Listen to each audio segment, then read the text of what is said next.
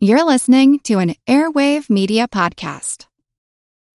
When you need mealtime inspiration, it's worth shopping Kroger, where you'll find over 30,000 mouthwatering choices that excite your inner foodie. And no matter what tasty choice you make, you'll enjoy our everyday low prices, plus extra ways to save, like digital coupons worth over $600 each week. You can also save up to $1 off per gallon at the pump with fuel points. More savings and more inspiring flavors make shopping Kroger worth it every time. Kroger, fresh for everyone. Fuel restrictions apply.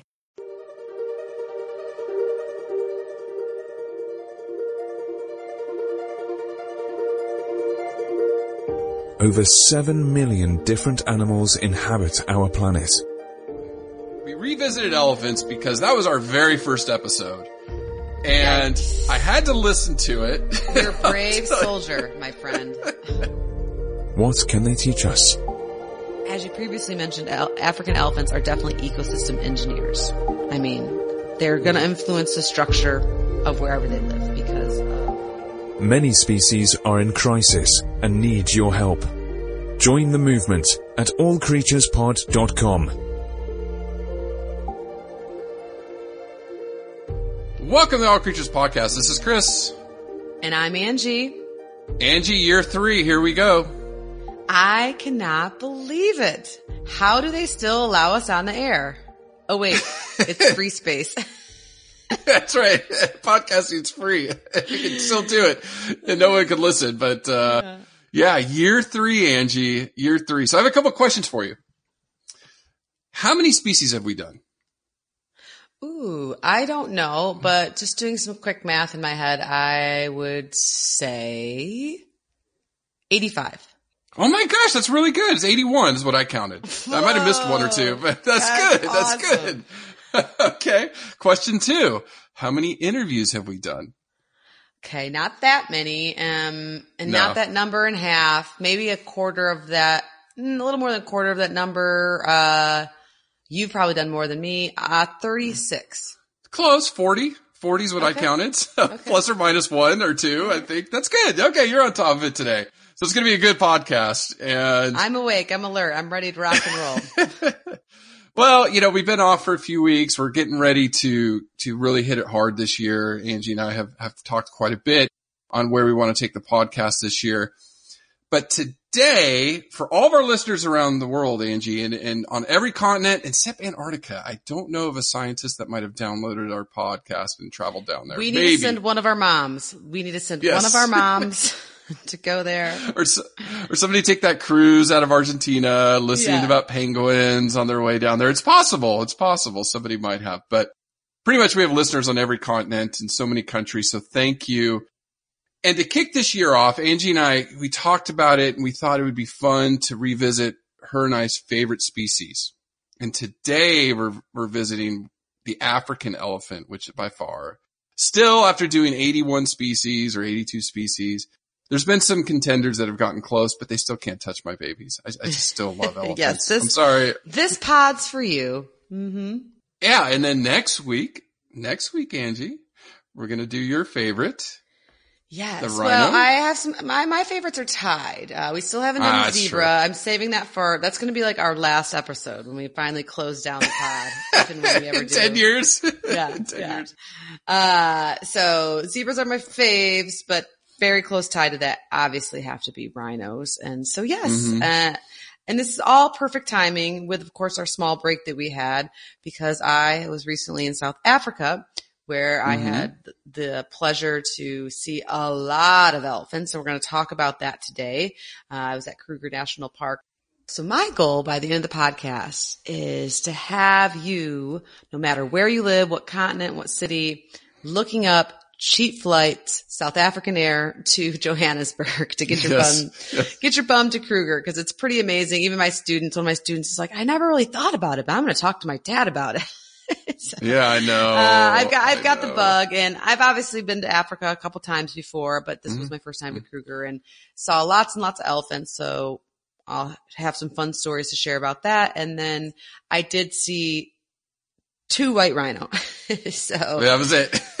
we'll be was it. talking about, we'll be talking about that next week. And, um, Yes. and of course, uh, some very passionate and uh, near and dear to my heart science and then also uh, just some things to share about my time there as well.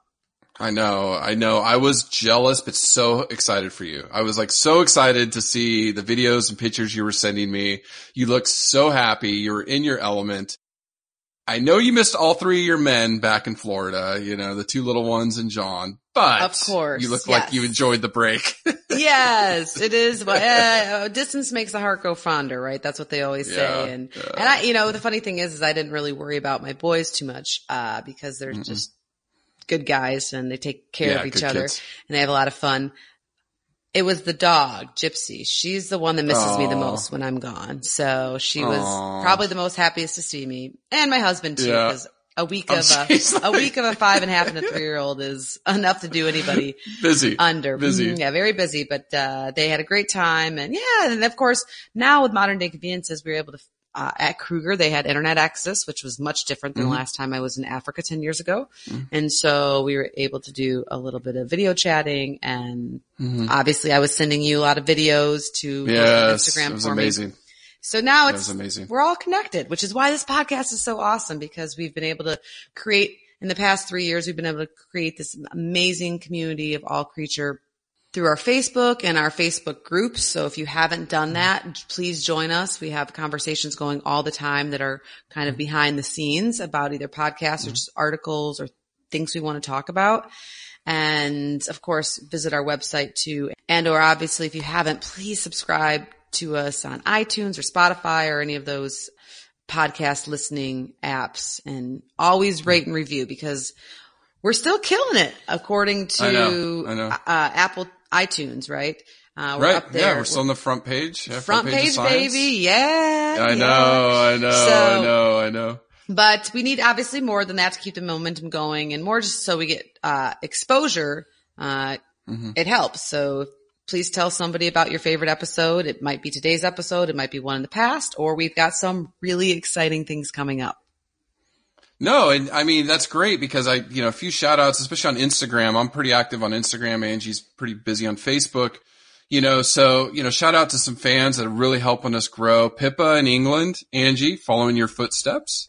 She started grad school. So remember few months ago I mentioned that, that she taught, she reached out to me and I was like, you got to do it. And Yes. look at what Angie did and you can do it. And it's so normal to want to quit once in a while, maybe every day. Yes. Just don't quit. That's the key. You just keep don't- going. don't. Uh, just be, you just gotta be tough. Tenacious. And it's worth tena- tenacity. Tenacious. Yes. And it's, Yeah. it's, uh, worth it. Absolutely. Yeah. We, and every weekend, you know, I'm posting something on Instagram. It's always fun. So Sonny Shayak, he's always, he is, he's always asking me, what are you going to post? And what's your favorite animal? Da da da. Miller's Wildlife, K-Mac, so many others on Instagram sharing our stuff. So thank you. And then just a special shout out to Pounce Conservation. She's a great account on Instagram if you want to know more about wolves here in North America. She's doing some research there. Excellent. So Mhm. yeah, yeah. And then just quickly, you know, we do have Patreon. I'm not going to beat this one to the ground.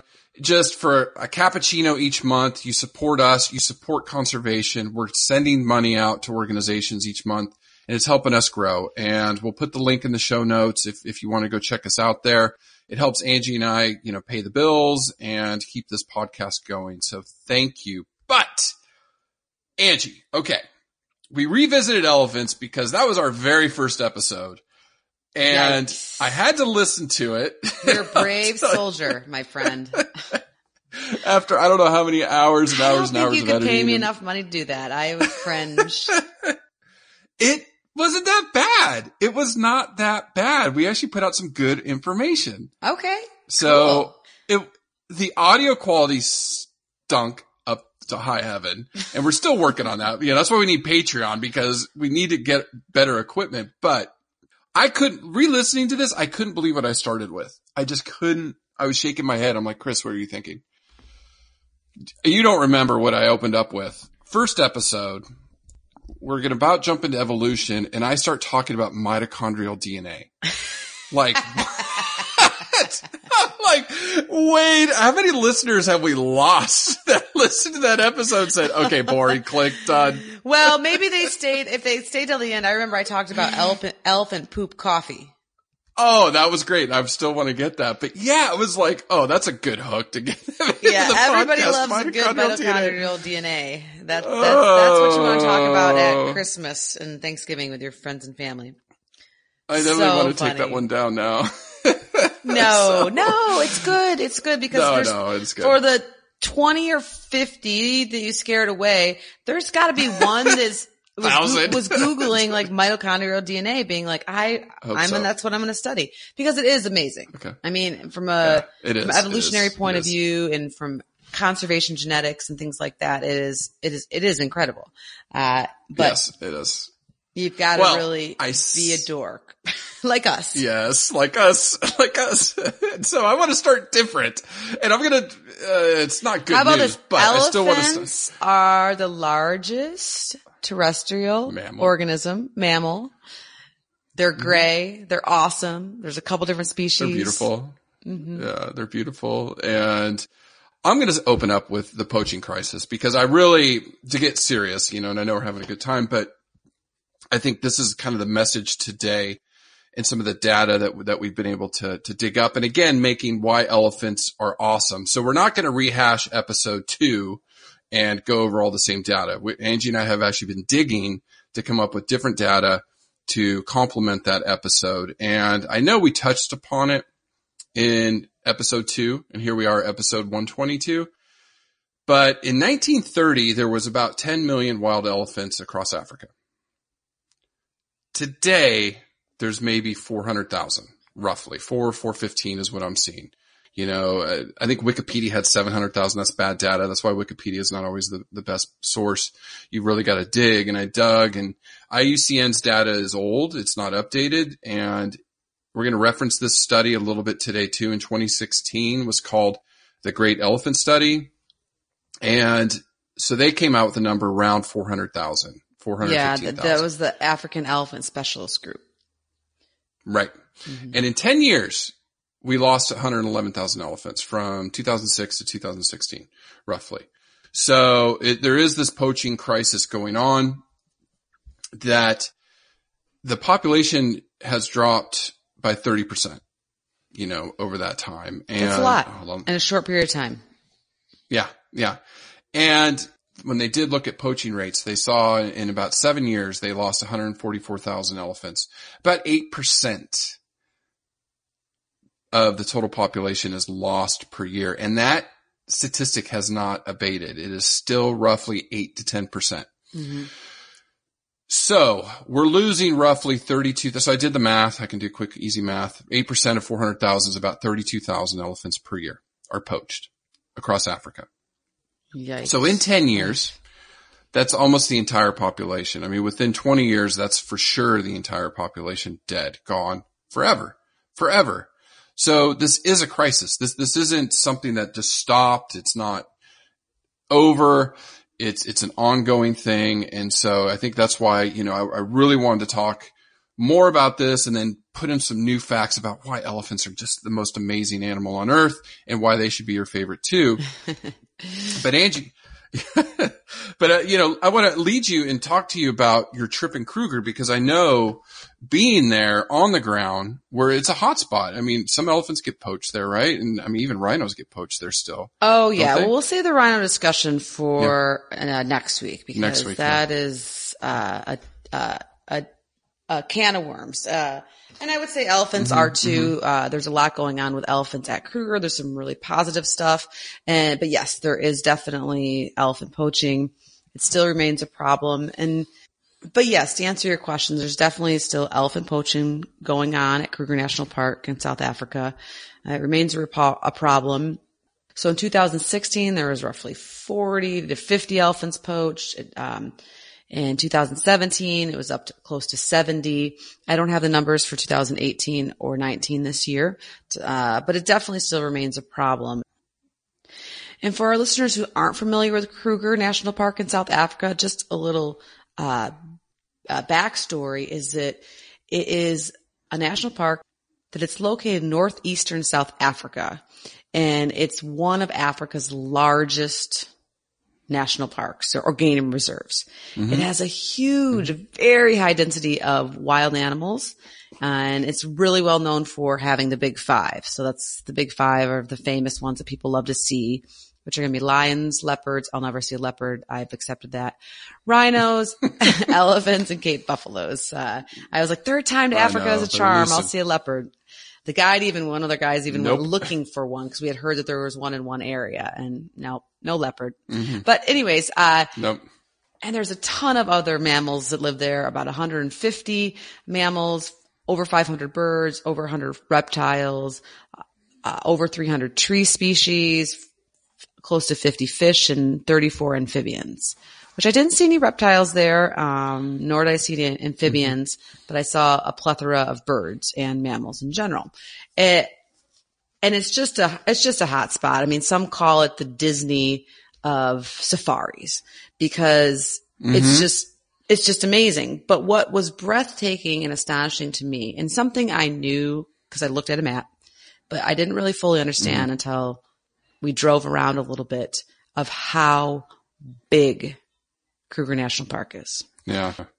It covers an area of about 20,000 s- kilometers squared or 2 million hectares, which none of that really means much to me, even though I am a farmer's daughter and it should, but it, uh, I know. I know. What yeah, I know. But so basically, it's um, about the same size of Israel, a little smaller than Belgium. These are Wow. countries, right? And about about about a Right, third of the size of Ireland. So big. It has. I mean, okay. just just really big. And Kruger has over 850 kilometers of paved roads that weave and wind your way through it. So unless you really drive the thing from like north to south, because it kind of runs longer from north to south, it, Mhm. you can't even, I mean, I, we would be out for hours and I would think we went so far and then I'd get a map out. I'm like, oh yeah, we didn't, we, we didn't even make it like halfway to, the, We yeah, halfway to the next base camp. And so, but with that being said, its Yeah. size is what makes it lovely. So it's not too overcrowded. Mm-hmm. It's not like there's all these vehicles of tourists that you're bumping into. You would see, yeah, you would, Oh yeah. you, would see yeah. maybe, you know, another vehicle on the road here or there, but eh, there's, it's just so vast that the vehicles all can go in different directions and, uh, you can rent a car and drive there through yourself if you have, you have to have all the right permits and you can't be out at nighttime. And it's, it's very strict record keeping about who, what vehicles or guests can enter the park. So it's really regulated and you, on there, you have to stay on the paved roads and they have all these rules if you are in your own vehicle. But of course we were with tour guides. So, uh, we had the permits were easy for us and we just listened to our tour guide and, uh, and everything was fine. But yeah, you, so you, there's no walking unless you really get a special guide and permit and all this other thing. Otherwise you have to be like in a vehicle on the road. You can't go quote unquote off roading. You've got to stay on the paved, uh, on Right, the paved right. roads. And, and what makes Kruger even more incredible is it's now part of an even bigger picture of some newly established parks that now include Mozambique's Limpopo National Park to the east and Zimbabwe's, I'm not going to say the name right, but Ganrezu National Park to the northwest. And so it's this vast conservation area that's basically being managed and integrated across these international borders. So there's benefits of that, obviously having more land. Um, so the animals potentially could move throughout depending on if it's what areas are fenced or not. Uh, but with that comes some differences too in how internationally different countries may regulate their parks and some ha- might have more protection, uh, against poachers and some may not.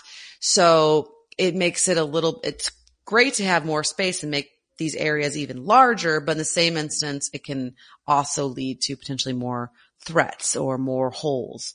And so mm-hmm. Mm-hmm. it's, it's, but it's huge. And, and I think a few months ago, we reported in conservation, one of our conservation news segments that are on Patreon about how a couple parks have reported no poaching incidents of, I think, I don't know, I think elephants.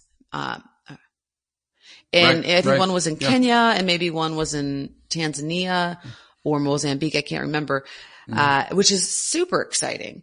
And, and but in the same instance, I think these are smaller parks that can really keep an eye on things. And so what ends up happening Right. is Kruger is the animals that traverse closer to the border of the park, uh, hmm have a much more potential to be poached than the ones that hang out on, you know, on the inside of the park. And so, Right, uh, right.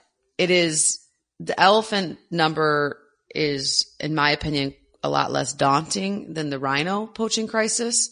And so we'll talk, like I said, we'll say that for Mhm. next week.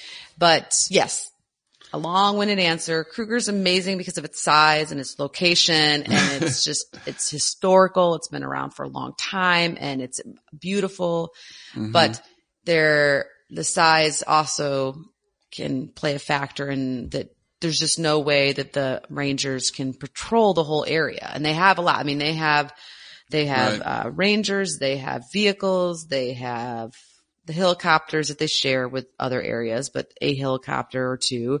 Uh, they have dogs. Um, they have a Mhm. lot of these things that are proven to be helpful in fighting the poaching crisis. But it's just such a large area that it's a tough. lot, they, it's tough. yeah, they just can't keep up. and I want to give a shout out to Global Conservation Force. It is an organization that we're going to highlight here soon. Uh, I've met a couple of their members here in Southern California. One works at the LA Zoo, another at the San Diego Zoo, and we're going to get with the uh, them here quick and talk about them because they do do the dogs. And actually, one of the LA Zoos, uh, shout out to Madison, she just was there, helped training the dogs. Yeah, Chris, I've heard about that. That is an incredible program. Right, right. And so there's a lot of organizations working to fight this poaching crisis. And so we're going to highlight some of them later. Now, Angie, you know, we're, we're, why care? Well, I didn't bring this up in episode two, probably not to, to be a Debbie Downer. And this is a, a story that highlights how important elephants are to the eco- ecosystem. And I've been wanting to talk about this one for quite a while. And I might have referenced it in a couple pods early on, but this is, uh, this is a story about Allan Savory who is a ecologist from Zimbabwe. And before I get into the story really quick, I will say that he did realize he made a mistake and he owns up to it. But, but, you know, so I give him that, but the story's still pretty horrific. So back uh, in the 60s, leading into the 70s, it, it was free season on elephants. You can go and, and shoot elephants at will. It, it was just, you know, if they were bugging you, you could shoot them. Right. And so Zimbabwe was having, is, is having a problem. This is across Africa. And I know you and I have talked about this before of desertification where the savannah is turning into desert. And so he was an ecologist, top scientist and said, Hey, these elephants are destroying the environment. We need to kill 40,000 elephants to save our savannas. So they go out and they kill 40,000 elephants, which is just, That's, my, I, I cry thinking about it. staggering. That number is Yeah. just Insane. It's insane. It's insane. So guess what happened?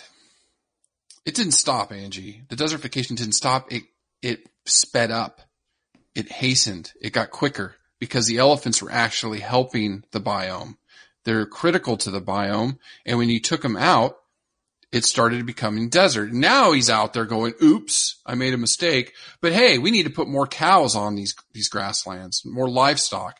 Because, I mean, I, I get his reasoning because the elephants aren't there anymore in certain parts of Africa or around Sure. the world where we've taken the, the natural herbivores away or reduced them. I mean, I'm, I don't know why this popped in my head, but the sa- Saiga in Central Asia, you know, there used to be millions of them. Now there's a few hundred thousand. great that- episode, by the way. If you haven't checked Yes. it out, I don't, Yeah. I don't know the number, but they're they're cool Yeah, creatures. it's in the 80s or something. But yeah, it was amazing because they're so critical. So you're you're removing all these herbivores, and elephants are are a big, big, big one. And and he's received a lot of pushback as far as putting cows out there because that's all we need is more carbon, you know, dumping in the atmosphere. Anyways, but you know he's got some interesting ideas. You can check him out. So with that, Angie, you know, how elephants benefit an ecosystem. We did bring this up in the first episode talking about seed dispersal. It's one of the things we always bring up. But I did say that elephants spread seeds farther than most birds.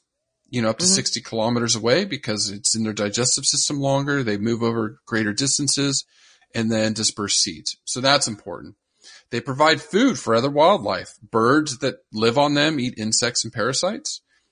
Dung beetles love elephant poop. They love it. love I know. it. I'm I'm probably the only person, and I know definitely in my tour group we did do. I, I got to. I was lucky enough to do a walking tour. Uh, we didn't see any much wildlife when we were walking, which is totally fine with me. Yeah. It was. Mhm. I don't really want to see anything up close, but I I was the only one that took a two, not just one, two videos of dung beetles. Did I oh. send those to you? No, we gotta post those. Like, give 'em to. Okay. Yeah. I was like, and everybody's looking at me like, what is that goofball doing? But I'm like, this is so cool. And of wildlife. course, I- yeah, it was on elephant dung, of course. Yeah, awesome. So they do. They're important. And then one of the things they do at water holes, they create space for other animals. They they deepen it, they widen it, you know, they they stomp in it, which helps pool water. So other animals depend on them. And then forest elephants, which we're going to talk about here in a minute, they they create corridors for other wildlife. You know, they go through the jungle and, and the forests and they create these wildlife corridors that other animals can follow through. So, and that's just some of the stuff that they do. They do so many more things. That is why these animals are the top herbivore in, in Africa and parts of Asia. What's left, we need to fight and fight hard to keep them going. Oh, absolutely. And towards the end of the podcast, we'll touch on a lot about elephant behavior and their intelligence and their memory. And that's my main reason why to care. I, lo- lo- love the ecosystem. Don't get me wrong. You bring up oh, very Oh, yeah. practical reasons.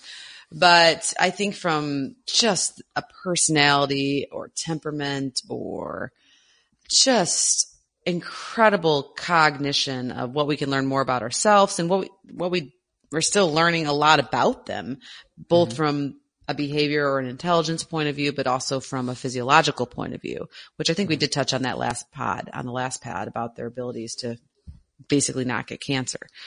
So, Right, and what right. we can learn from in the biomedical industry about that. So yes, I, it's just, it's very easy for you and I, I think, to see why we should care. And I will tell you, if you are in doubt, just buy that ticket to Kruger National Park and seriously, with, within 15 minutes of being in the park, driving in, because we drive Uh-huh. in from where you get, you get registered. There's a Mhm. few different entrances and, but then we had to drive to our base camp and we saw 30 elephants, moms. yeah, I'm going tomorrow. and we weren't even on. tomorrow. That was just, yeah, that wasn't even. We weren't even on like a, a safari tour where we got to look at them and people would video Mm-hmm. them and sit there and just ooh and ah and just be amazed. Of course, from a respectable distance, but Mhm. this was just they're just they're they're very abundant in the park, and so it brought it. It really revitalized me about why you and I are doing what we're doing and to keep fighting the good fight because our children, our grandchildren, our great grandchildren, they need to be able to see elephants in the wild, either Right. in Africa, Asia, ideally both. It is, it is a sight to be seen. They are majestic. They have personalities. There's tons of herd dynamics just watching them. I mean, groups of anywhere from, you know, 12 to 30 individuals, depending on which, uh, which group we were watching, just interacting and being elephants and being incredibly social and Mm-hmm. of course eating. I love watching animals eat. Which is mhm, fun. mhm. I probably I why I know, I like horses and zebras so much. Right. But it's an experience that we should not take away, especially from the people that live in Africa and the Asian countries that have been living with uh, and around elephants for tens of thousands, hundreds of thousands of years, however long.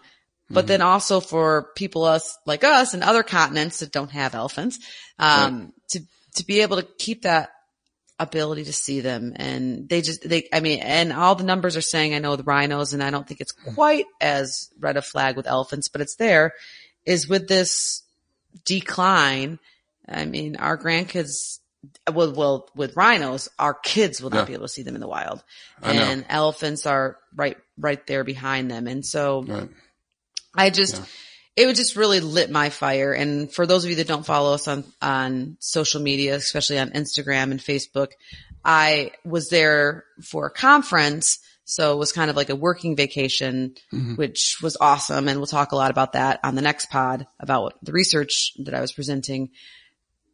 But I still was basically just a tourist. And now I, now I want to go back. Now I want to like get, get a hold of some elephant Mm-hmm. researchers that we were introduced to. And now I need to go back and like learn more about these populations and Right. observe them more. Try, obviously as a physiologist and a behaviorist, I, I just need to, I need to know more. And so really, it really, it was fun being a tourist and just sitting in a, a vehicle with binoculars and, uh, of course, a guidebook and, Mhm, mhm. and a camera and stuff. But I mean, I, I was just really, really inspired. And so, uh, we've got to figure, Chris, we've got to figure out a way to get back there. That's why we're doing this. That's why we're doing this podcast, you know, and that's why we're trying to reach as many people as we can. And what I learned about Kruger while I was there, it's a really interesting story about their relationship and their population of elephants. So in 2006, there were roughly 12,000 elephants in Kruger. In 2015, there was a little over 17,000. The numbers, of course, are not up for 2018 or 19, but there are some estimates that there may be more than 20,000 elephants in Kruger right now, which is a lot of elephants. It's a big, big area. Mm-hmm. And, uh, it's hard to say historically what the density stocking levels would have been.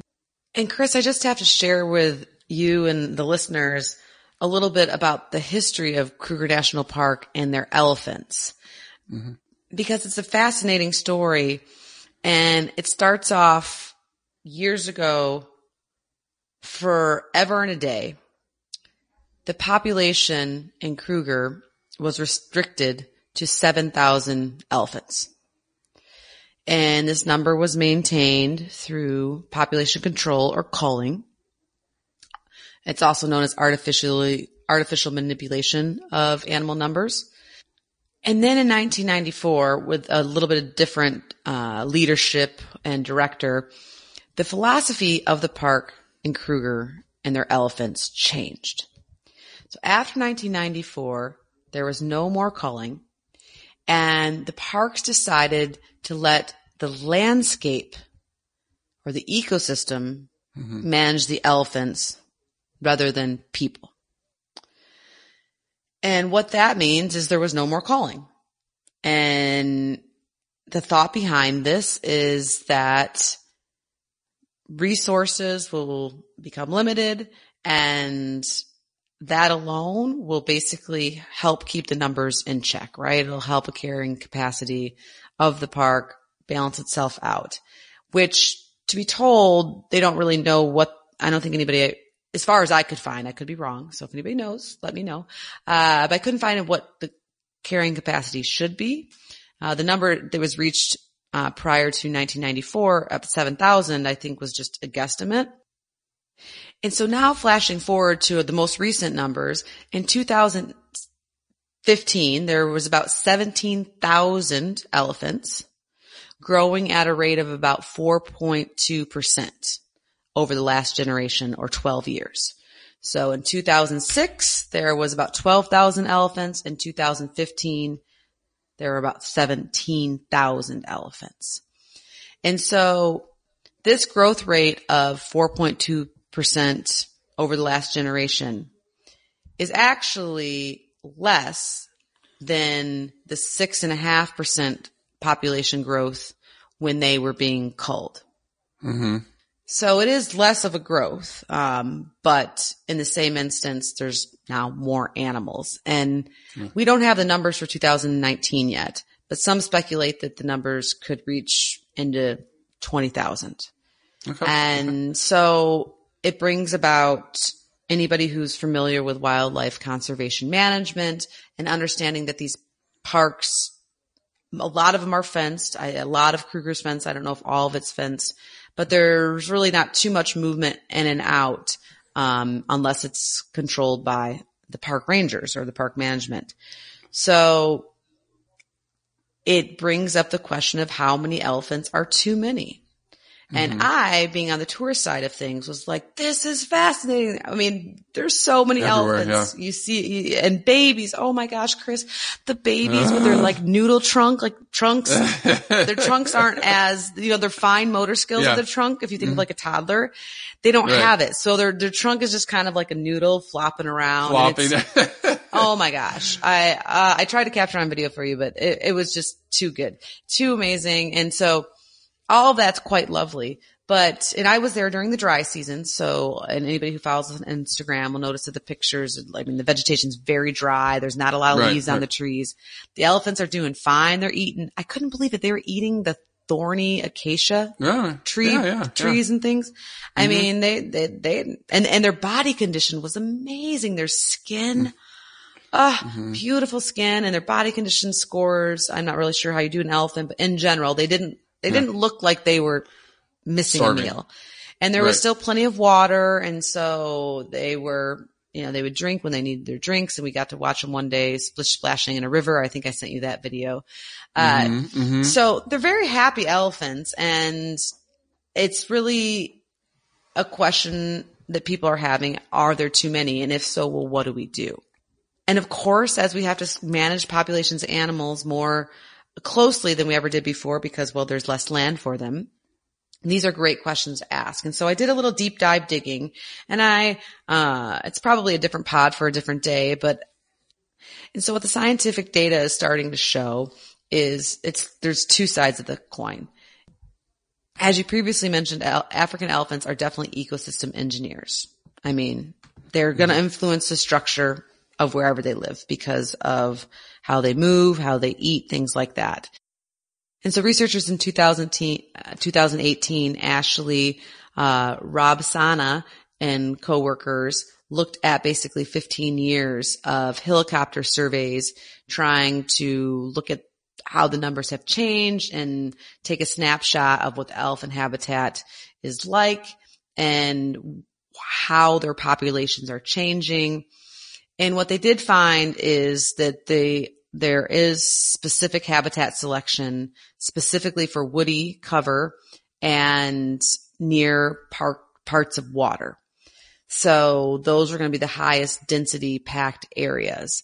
Um, and so by understanding what's happening with the population, and this is primary females, I should mention, uh, the matriarchal herd, um, this information could help the, park managers and researchers try to understand more about what's happening with the population demographics and what happens when these large, long-lived herbivores stay in a certain area um, for a long period of time. So they didn't really come to a conclusion if there are too many. They just know that they are grouping differently than they did 15 years ago. Their their habitat selection has changed probably because the ecosystem is changing, right? Right. And then another study uh, in 2019 by Sandra McFadden and coworkers once again looked at all these spatial temporal distribution dynamics and their results showed that bulls and herd groups are, they're not able to be clearly segregated because there's not a lot of empty space. And because resources are potentially more scarce and space is more scarce, uh, when it's the dry season or the fire season or things like that, they have to con- concentrate themselves or congregate into similar areas. And so when they're clumping together in these large groups, uh, they're going to need to be managed potentially differently and the resources than when they are spread out more. And so once again, it'll probably be hard on the ecosystems. However, the study did not confirm if there's too many elephants or not too many elephants.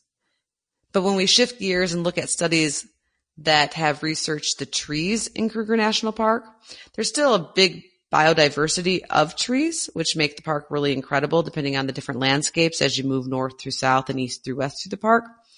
But there has been a large loss of trees greater than five meters in height. And it's primarily due to the elephants. And now, Chris, in previous pods, we've talked about trees and why they're so important. yeah. Do you remember any of the reasons why? No, I mean, yeah, they're carbon sink. They provide a home for lots of animals. They Birds. help Mhm. birds and provide food and a lot of species depend on them, even down to insects. So they're critical. Exactly. And so Mhm. Kruger touts its biodiversity, rightfully so, as a park. I mean, they've got it all. You can see hmm hmm a lot. I did not see wild dogs or cheetah or sable I know. antelope. They're supposed to be in the park, mm, but I did see an African Gotta wildcat. Yeah, I did see an African wildcat, which when you know when the, when the when the the amazing oh my gosh the the, the tour guides are just amazing, so intelligent, Mm-hmm. so well trained, so professional, but when they are like oh my gosh I can't believe we saw that.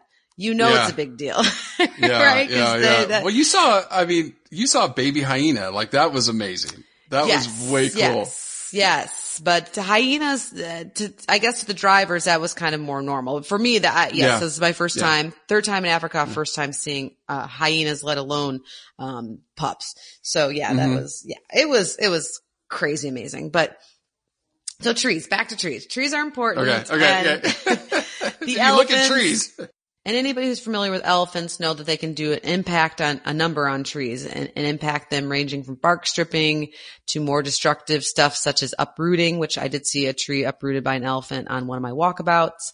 Uh, and they'll snap stems. And so when there's a lot of elephants around, uh, Yeah. the damage to the trees is gonna just, it's gonna be worse, obviously. And Yeah. So, yeah. As they compete for resources. Yeah. Mhm. Yeah. And, and so while this, um, anti-culling or, um, anti-artificial manipulation of wildlife reserves has become trendy in, in several other parks.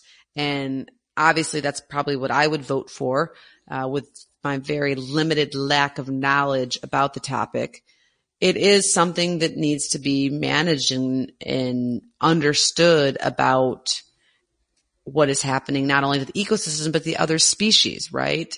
Uh, we we care a lot about elephants, and but in the same instance, you know, are there enough resources for the other animals, uh, the Yeah. rhinos, the the kudu? I did see a lot of kudu, so they must be doing Yeah. fine. They're Yeah, so beautiful. But those are questions that need to be asked, and they are being asked. And I, I just am hopeful that we'll see more data to really back it up of what is the carrying capacity and what this Right. does mean for not only the park's ecosystem and plants, but of course for the mammals, birds, and reptiles that inhabit that area. Because as you mentioned, elephants are a huge keystone or umbrella or, or just an important species from the top down. Right, right. And this is all man caused, by the way. You have these animals fenced in in an area where they can't spread out and they're confined to an area. So this is a, a man-made problem that hopefully we can find good solutions for. Yeah, and I think and and Kruger is crazy big, and so they can spread out, but to what extent? And Right, right. and then in the meantime, what's happening with the others, the other species? And so, I Mm-hmm, you know I definitely don't have any of the answers. You know, can they move them to other parks, or can we get more land? Can they cross borders and go into the other um, go into the other parks? I don't know. Uh, Right, right. but we want to keep them safe. And it seems like, although they are getting poached from Kruger, I think they're probably safer than some other parks. Well, so and it's they're not- tough. Yeah, and the elephants that are getting poached are other parts of Africa, so that's where we're seeing a massive decrease. Mm-hmm. Whereas there are some rep, you know, refuge for them in, in certain parks in South Africa and, some other better managed places. So But yes, I mean, my take home message is, Chris, you need to go to Kruger National Park. I'm going. If you love I'm elephants, uh, or anybody who likes elephants half as much as Chris does, it is an Yeah. amazing place to see them and watch their nat- natural behavior and learn a lot about them and have internet access, have a glass of wine at nighttime, drink the water. I could drink the water. It was amazing and, uh, have a hot shower and Well, if everybody listened to this podcast became Patreon subscribers, we could we could live in Kruger and just do the podcast from there. So Now the internet was not. I mean, there was one little cafe where it's like okay, Okay, in my okay. in my bush camp, but but I was staying in a pretty uh pres- um pretty well known bush Yeah, camp as yeah. well, where the conference was. So it had all, it had all the bells and whistles, and Mhm. for the week it was like I was twenty again, and just uh hanging out by myself. Enjoy with uh Yeah, some enjoy colleagues. And reading books and watching wildlife, and it was amazing. And I did miss my family, yeah. but uh, I was able to get over it quickly when I was watching Elephant Families. right, right, right. Well, let's throw some more data out there, you know, about elephants and, you know, a, a quick review on evolution because I, I want to talk about some research that we did there down in Florida. Now you're not allowed to talk about mitochondrial DNA. No, I up, no, I no, ate no, no. all the gonna about time about Kruger because it's amazing. okay. So just briefly, some things I didn't mention last time is elephants can date back, you know, their earliest ancestors 50, 60 million years ago around there. Uh, which was about the size of a pig, where really the, is really the animal we can trace all proboscidians. There we go. Proboscidians evolved. So elephants and mammoths and things like that. Now, one thing I didn't mention was the closest relatives to elephants are manatees, the dugongs, and the rock hyraxes. Okay, manatees, dugongs are, are similar. Manatees, obviously, here in, in don't look anything alike. no, no. So this dates back to the research we did with Dr. Collins, who uh, was one of my PhD students, and then now Dr. Cowart, who we interviewed in episode 38 about manatees, one of the uh, the few people on earth that understands manatee reproduction. And in that study, you know, what we were looking at was the sperm cell, the male gamete of Asian, African elephants, manatees, and rock hyrax. Now, why? Because that's a type of cell that doesn't change a lot over time. So we can start drawing some evolutionary relationships. Now, these all split, like I said, around that 55, 60 million years ago, where one went into the water, so was kind of foraging near the water and eventually just swam in the water and now it just lives in the water, the manatees. One just became a little bit smaller and now lives in the rocks and stuff in Africa. So, do you remember, Angie, which Uh-oh. one was the closest? Yeah, you, you know, you sat in on, on her defense. So, looking at sperm cells between elephants, manatees, and hyrax, which one was the most closely related based on their sperm physiology and ultrastructure and all the things we looked at? I think it was the Hyrax and the elephant. No, it was the manatee. Sorry. Man, I had like a 33% chance. Jeez. it was the manatee. 50% chance. I don't even know. Yeah, What, what, the what, manatee- what, what question were you asking me? I'm just kidding. Yeah, yeah, yeah, yeah, yeah. So anyways, I thought that was interesting. So they're, those are their distant relatives. Now, over the course of evolution history between Asian and African elephants, it's estimated there's been 352 different species of proboscideans. So they've been on every continent except Australia and Antarctica. So here in North, you know, North America, South America, Europe, Asia, and Africa. Did they evolve here Now- like horses? No, they actually evolved in Africa. Okay. And the Asian elephant actually evolved out of Africa and then moved into Europe and Asia. So now the African elephant is actually the, the youngest or the newest of all of them and is about one and a half million years old. So they've been around a long time. I mean, they've been Oh, around yeah. a long time. Yeah. And, you know, obviously they differ from Asian elephants. Now, the two species, there are two species of African elephant. In our first episode, we said, well, they thought the forest elephant was a subspecies. Now today, they're saying after doing more genetic studies that actually the forest elephant is a different species of African elephant. Yay, So, science. we have this- Science and time, right? So the typical one we all think of and that Angie saw was a savanna elephant, Loxodonta africana, and obviously the, the, the largest elephant on earth, larger body mass, larger ears. The forest elephant is smaller, and that's Loxodonta cyclotis. And this is the equatorial range in Africa, West Africa, Central Africa. Smaller, smaller ears, darker skin. And they actually can interbreed, which is interesting. They, right. they can. Mhm. Now, Largest elephant ever species. Okay. So I did find this, and I didn't mention it in the first time we covered them. Paleoloxodon namadicus. Ooh, I did it. I did it. I did it. That's Okay. great. so I'm not gonna, It is I'm not gonna say that again. it's some of your favorites. So, but yeah. Yes. Quit while you're ahead. And these roamed, now these roamed 23 million years ago in India, Southeast Asia, and Japan. Really? and was akin, yeah, was looked like a modern Asian elephant, but 24 tons, insane, 16 feet tall at the shoulder, Yikes. so huge. They are the largest land mammal ever to walk on Earth. Anything out of anything, giant ground sloths, things we've talked about. This is the king. This was the largest land mammal ever to live. We found it. Yay. so I'm It's a good day. Now, just quickly, some of the things we said in the, the first uh, pod, African elephants can live up to 70 years in the wild. Females stand up to nine feet at the shoulder, 2.4 meters, weigh 5,000 kilograms or five to 7,000 pounds. So you're taking that, that, what did I say? 16 feet. You know, it's almost half as tall as that one. Uh, male, yeah, male African elephants can stand up to 13 feet or four meters at the shoulder, weigh up to 13,000 pounds or 6,000 kilograms. So very, very large, obviously. So both sexes have ivory tusks, which is actually a tooth. We covered that set. It's a second set of incisor teeth that grows out.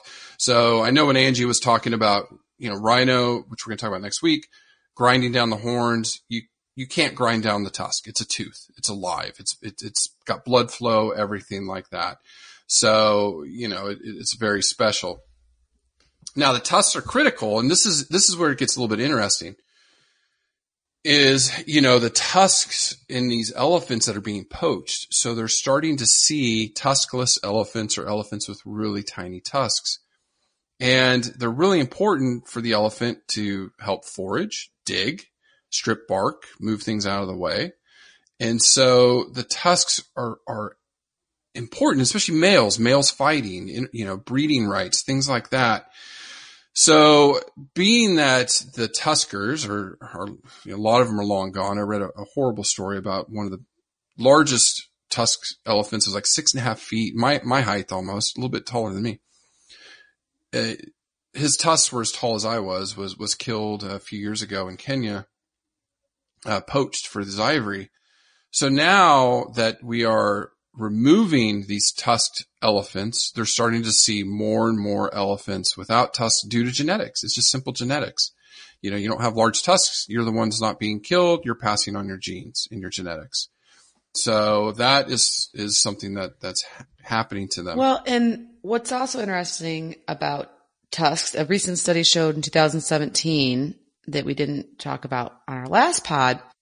The study looked at growth characteristics of tusked elephants and of course Kruger National Park because I'm in love. mm-hmm, And what they found though, Chris, was that, but what they found was super fascinating in that elephants are slightly more right tusked than left tusked. And they could tell this by the, Okay. the That's different wear and tear and, uh, how they were shaved down or worn out, if you will, for the most part. And Mm-hmm. I never, we talked about right and left handedness a little bit in horses and things like, of course, in people, right? Uh, but I hadn't really thought about it in, uh, in elephants. And here's a scientific study saying, no, we, we, analyzed all these tusks from back from many years ago. And this is what, you know, Right. this is what it's showing. But if you put that in perspective is, as you were mentioning, why tusks are important and these animals Mm-hmm. are either potentially losing the great tusk, the large size of tusks Mm-hmm.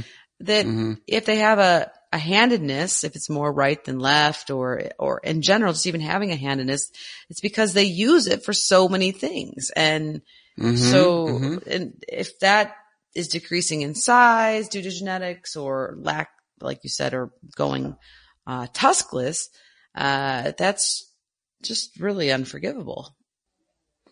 No, it is. It's it's it's sad. It's sad what's what's happening to them. The shifting gears to a little bit more fun topic is the elephant's trunk, which we didn't really Oh, I, about talk, the I talked about the baby noodle though. It's just such a noodler. I know, we did. It like it's like a spaghetti know, noodle. It's the cutest thing I've. Oh, I'm in Oh. love. Oh, it's so wonderful. It's it's an amazing it's an amazing appendage on elephants. You know, obviously it's what defines them, what people think of.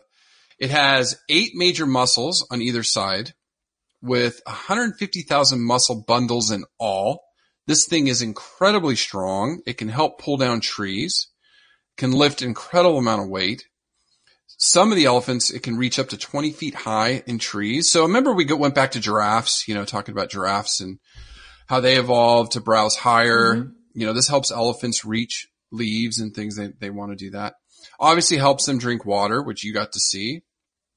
Suck in the water, blow it in their mouths. They don't suck it up like a straw. They, they, they suck it up and then move the trunk into their mouth and, and drink that way. Can hold up to two gallons or seven and a half liters of water, uh, per drink. And incredible, incredible. I did not know this. This is a cool factoid incredible sense of smell. That it's so sensitive that it's even more capable, if not more, than a bloodhound's. what? So yeah, I they can smell water that. from many kilometers or miles away. The very sensitive nose. Very, very, very sensitive nose. Now, another cool thing they do, which I'm going to get to here in a minute, is the trunk is sensitive to vibrations. So it can actually feel the rumble on the ground. Say there's a herd running away from a predator or something like that. They can actually feel that with their trunk. It is that sensitive. It's just crazy, crazy, crazy. Uh, just really quickly again, you know, digestive anatomy, hindgut fermenters, simple stomach, long intestines. They digest all that, that, those leaves and everything in their hind The gut. thorns. I couldn't, I couldn't believe Yeah, I it. know, I know. Now, obviously they eat forage, forage based diets, so plants, trees and grass, leaves, roots, Bark, bark. fruits. They- They, they love marula Yeah. tree. Yeah, so they do that. They eat about one to one and a half percent body weight per day. So for a 10,000 pound elephant, that's 100 to 150 pounds of food per day or 45 to 70 kilograms. That's a That's a lot lot. of food. Mhm. And we said we eat about five pounds or 2.2 kilograms per day. Mhm. They eat a ton. Now, just a note, and- and I put this here because that interview I, we have on Thursday coming out, the elephant sanctuary, I asked her, you know, especially some of the money and how expensive it is to, to house them. They spend $50 per day per elephant in food.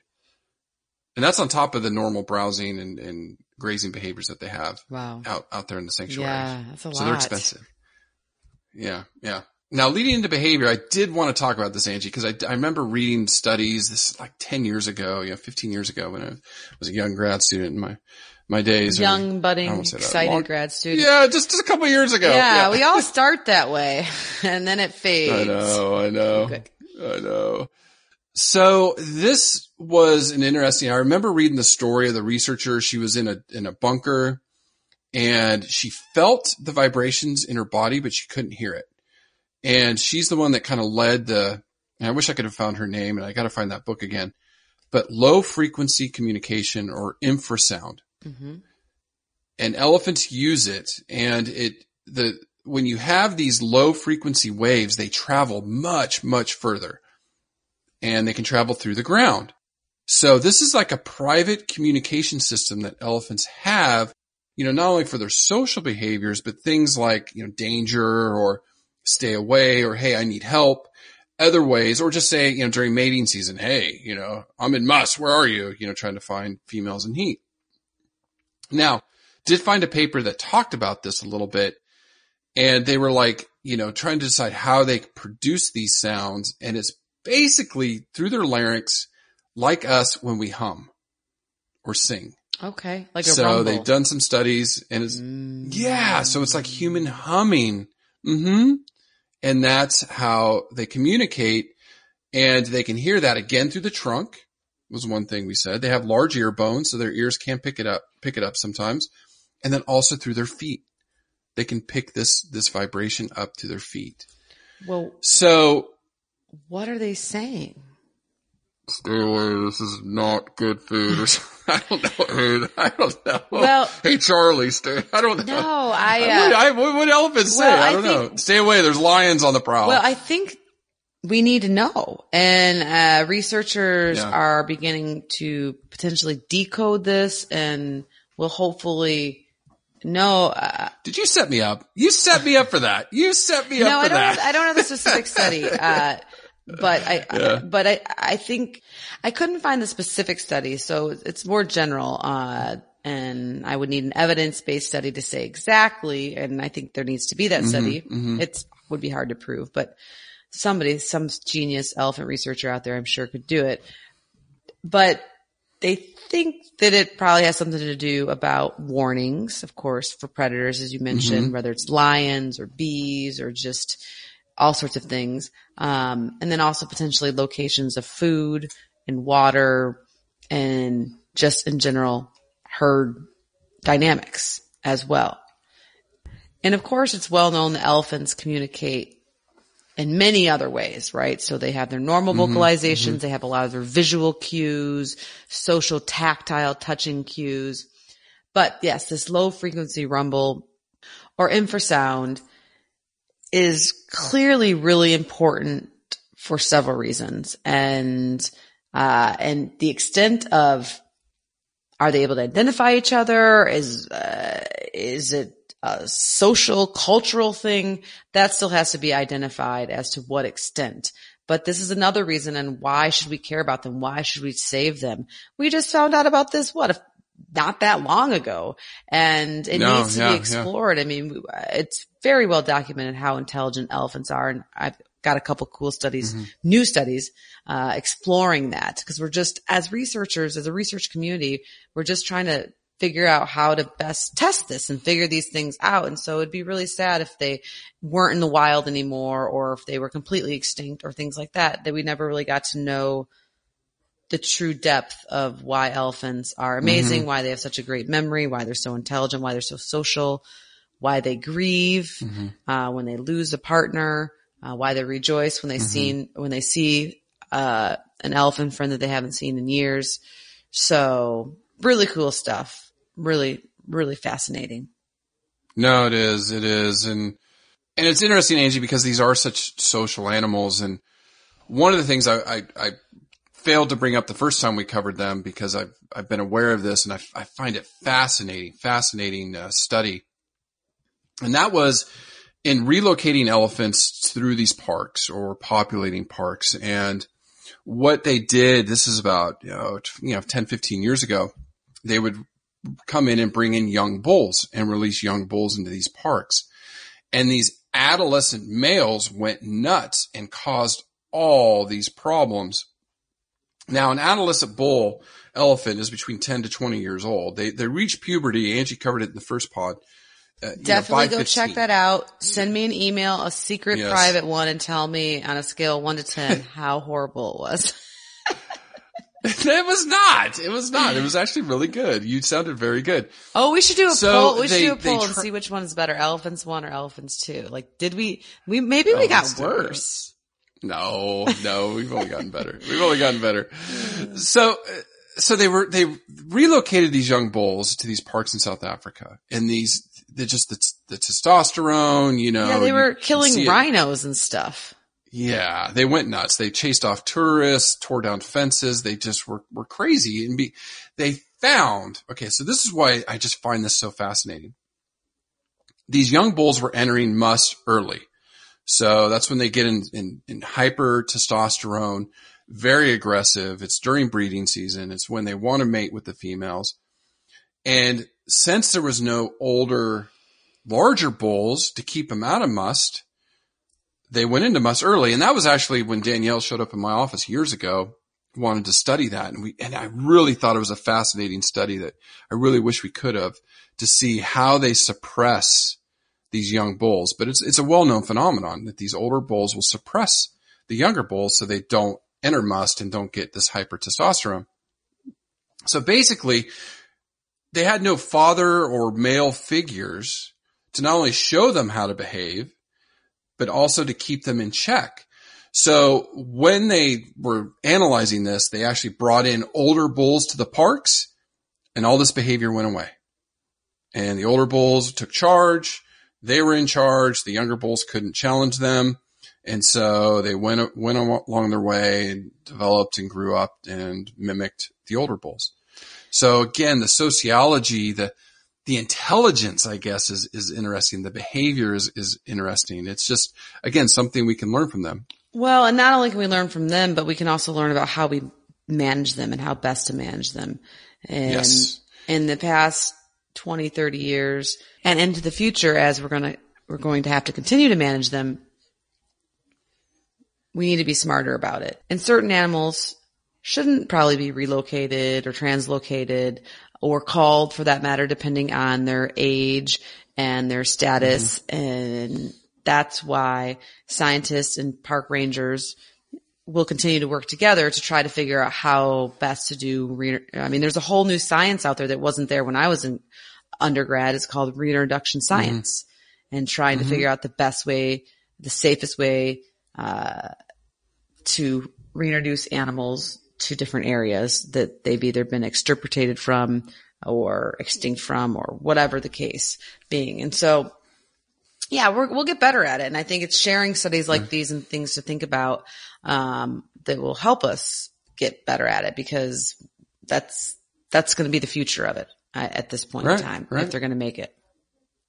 No, I know, I know. And, you know, it's, you know, I- and just thinking about trophy hunting, I'm going to address here in a second, you know, they, you shouldn't be killing these older bulls. You know, it, it's, they're, they're, they're very critical to the, the social system there. You know, it's just, ugh. anyways, you know, again, and just like when you talk about culling, I know one of the things that they found is they have to wipe out the whole family group because the younger ones suffer from PTSD. They remember it, right? So they're very intelligent, have great memories. Oh yes, it's always known. Oh, elephants have great memories. It's just like a saying, at least here in the in the states. But it really, really, really is true.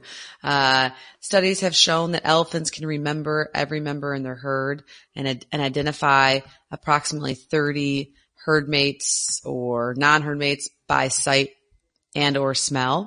And studies have shown that African elephants, which is what we're talking about today, uh, the matriarchs, the older female who leads a herd, has incredible memories and it helps her recognize companions or hostile elephants that she's met along the way.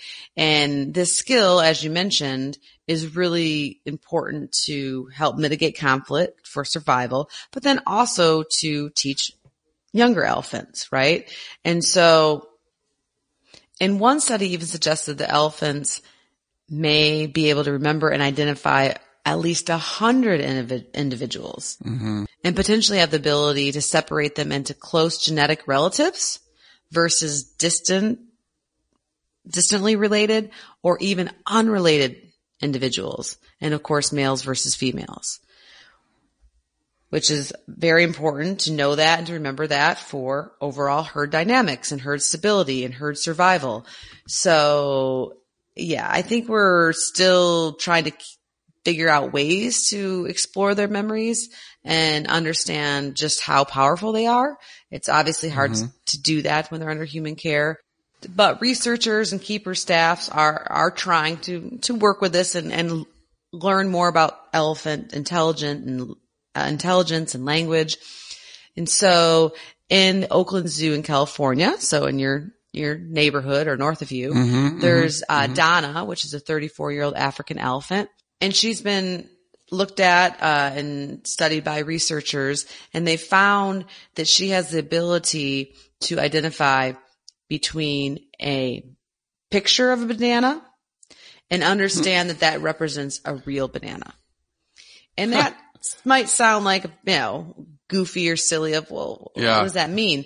But it's really cool because it's basically shows that she has the ability, if you can think or picture something in your mind, you can have foresight and you can have the ability to plan.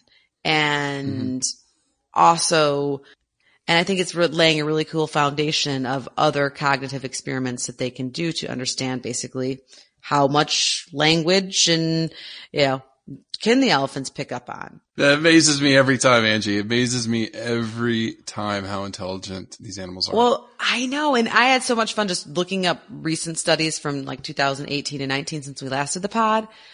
So we've been talking about African elephants today, but just because I can't control myself because I get very excited about this stuff. Uh, yeah. I, uh, there's experimental ev- evidence out there that Asian elephants, so the, uh, we'll have to do a whole podcast dedicated to them because they're even in more Mhm, crisis than the Oh, African yeah. Oh, elephants. yeah. Their Big numbers time. are declining horrifically and okay, 30, so- 30,000 plus. Mhm. Yeah, maybe. Yeah. Uh, but researchers in Japan have shown that Asian elephants have the ability to be the math kings of the jungle. uh, they did these tests on 14 year old Asian elephant, um, called uh, Authai from a zoo in Japan.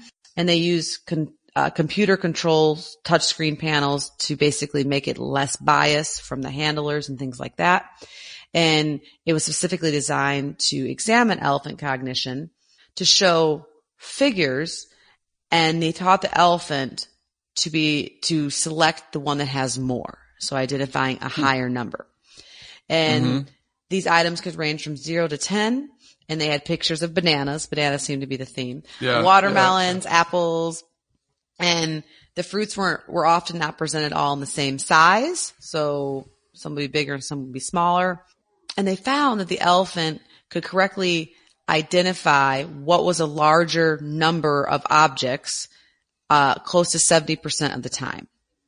And Mhm. they found out too that her ability to pick the higher number was not affected by the size of the fruit or uh, the distance or ratio different comparisons and that this skill or what evidence shows of course only one animal but still uh, what their numerical ability that they might possess could be tested further and we might learn more about how uh, how they can add. I mean, that's you know, that's like kindergarten time. My my my my son is doing that type of stuff in kindergarten. I mean, he's a little advanced, so he's doing extra adding, not to brag or anything. Mm-hmm, Yeah. But but still, and so it's just I know, I know. it's just crazy. And of course, it's well known that elephants can recognize themselves in the mirror. Uh, that's something that sets them apart from many mammals on the spectrum. But a study in 2017 showed that they also have body awareness and not only looking at the mirror and recognizing themselves, but and basically how to move their bodies if an object was in the way, preventing them from doing a task. And it, like again, like I said, it might not seem like much, but these studies are just the foundation and they're really quite cutting edge of what we've been able to do and show as far as far as higher cognition and um and this megafauna. So super exciting and that's why we need to learn Yeah, yeah. more about them and we need to More protect them, them. because Yeah. it just they're I, I understand why they're your favorite species. I mean, uh, it's just Yeah. They're, they're amazing. They're amazing. they bring and- me to uh, tears. They're just so beautiful and Oh, majestic. And know. And iconic, strength. right? Oh my gosh. Yes, very. And so, you know, we, we've talked about the numbers, a little bit over 400,000, uh, decreasing at 8% per year. In some areas, like Angie said at Kruger, they are stable or growing. So the savanna elephant's vulnerable. Where the problem really is now today is is a crisis is the forest elephants. They're now endangered. There's only about 40,000 of them left. Uh, Congo, Cameroon, Ivory Coast, Gabon, Western and Central Africa, they are being poached at a crazy rate. 60% have been poached in the last decade. So they're in crisis and, and they really need to, to keep our eyes on. Now, I, I just to kind of lead to this, I just wanted to bring it up really quickly, and that's what's going on in Botswana. It has made the, the news this year you know, Botswana was called a conservation success story. They, they have really tried to cut down on poaching. There was no trophy hunting. I mean, it was like the mecca for ecotourism. And despite elephant populations decreasing, they, they were doing okay there. About 130,000 elephants. It depends because they're, they're borders, you know, these elephants cross the borders. how many elephants they have there. But the president, Akama, you know, imposed a hunting ban in 2014, but now President Masisi, who came in this year or last year, uh, put a, a, committee together to evaluate the ban on trophy hunting or culling elephants. The committee, quote unquote committee, came back with a recommendation to lift the ban. And, you know, they were going to allow the killing of elephants for pet food, but that was abandoned, thank goodness. Oh, geez, yeah. Botswana is one of the last refuges for elephants, and well, now say, hunting's a, yeah, ongoing. They have a lot of them. That's a large number. Yeah, and so they've allowed trophy hunting again. So, you know, so much for ecotourism there. And even right now, today, I've been coming across my news feeds. There's huge droughts in Botswana, Zimbabwe. Elephants are dying. And now we're going out and, and shooting them again. And it's just, ugh. so I don't know. I'm going to, I'm going to avoid them for a while. You know, when I do go and definitely go down to, uh, Kruger in South Africa.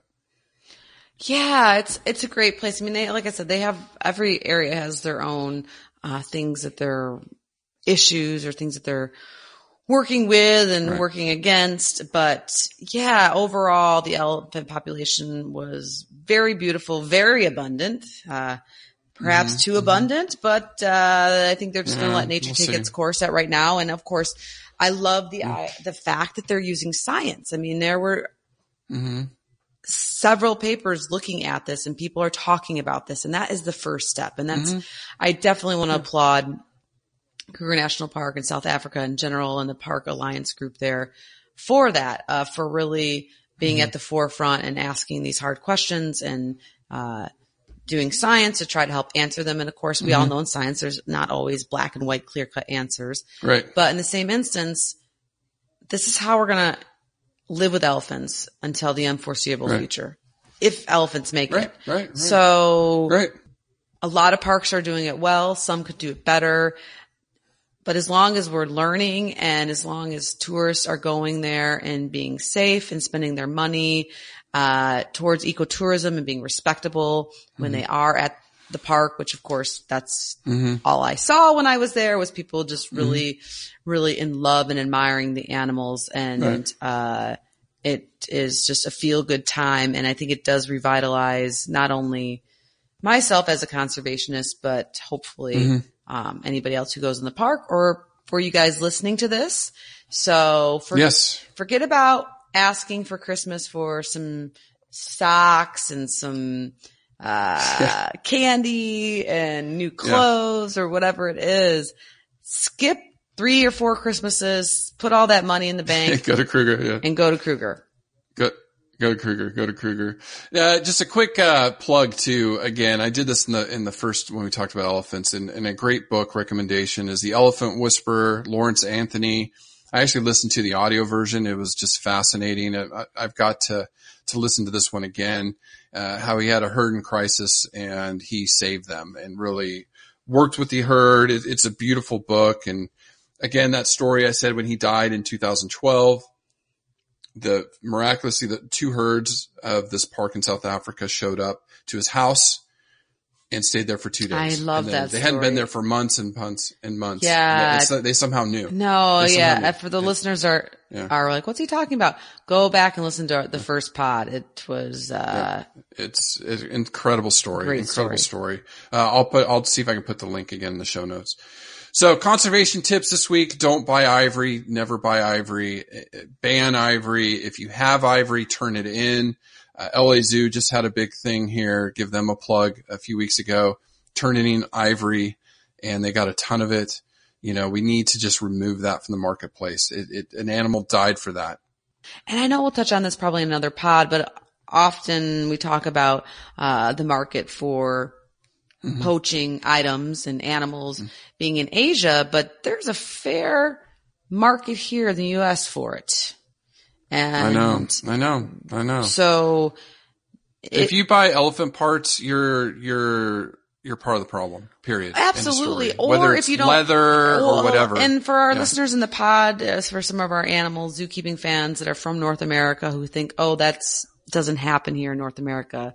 Oh, it happens. It does. Yeah. And so share this information yeah. because you might have an aunt or an uncle who isn't you know, maybe buy stuff Aware. unknowingly, right? They, so spend the holiday season helping educate those around you, regardless of what country you're Yeah. from. And, uh, Yeah. tell a friend about this podcast. Give us some ideas for other podcasts. Keep listening. Please subscribe to Patreon Yes. so we can go to Kruger. Just kidding. So we can keep pods coming.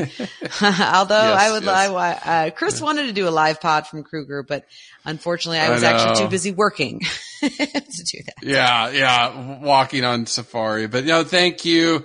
You visit our website, www.allcreaturespod.com. Find us on Instagram, All Creatures, All Creatures Podcast, and then also our Facebook and Facebook group. So thank you, thank you, thank you. Big send off for year three. Here we go, Angie. Episode 122 in the books, and we are coming at you strong next week with Angie's favorite, or one of her favorites, the Southern White Rhinoceros. Thanks for listening. Listen, learn, share.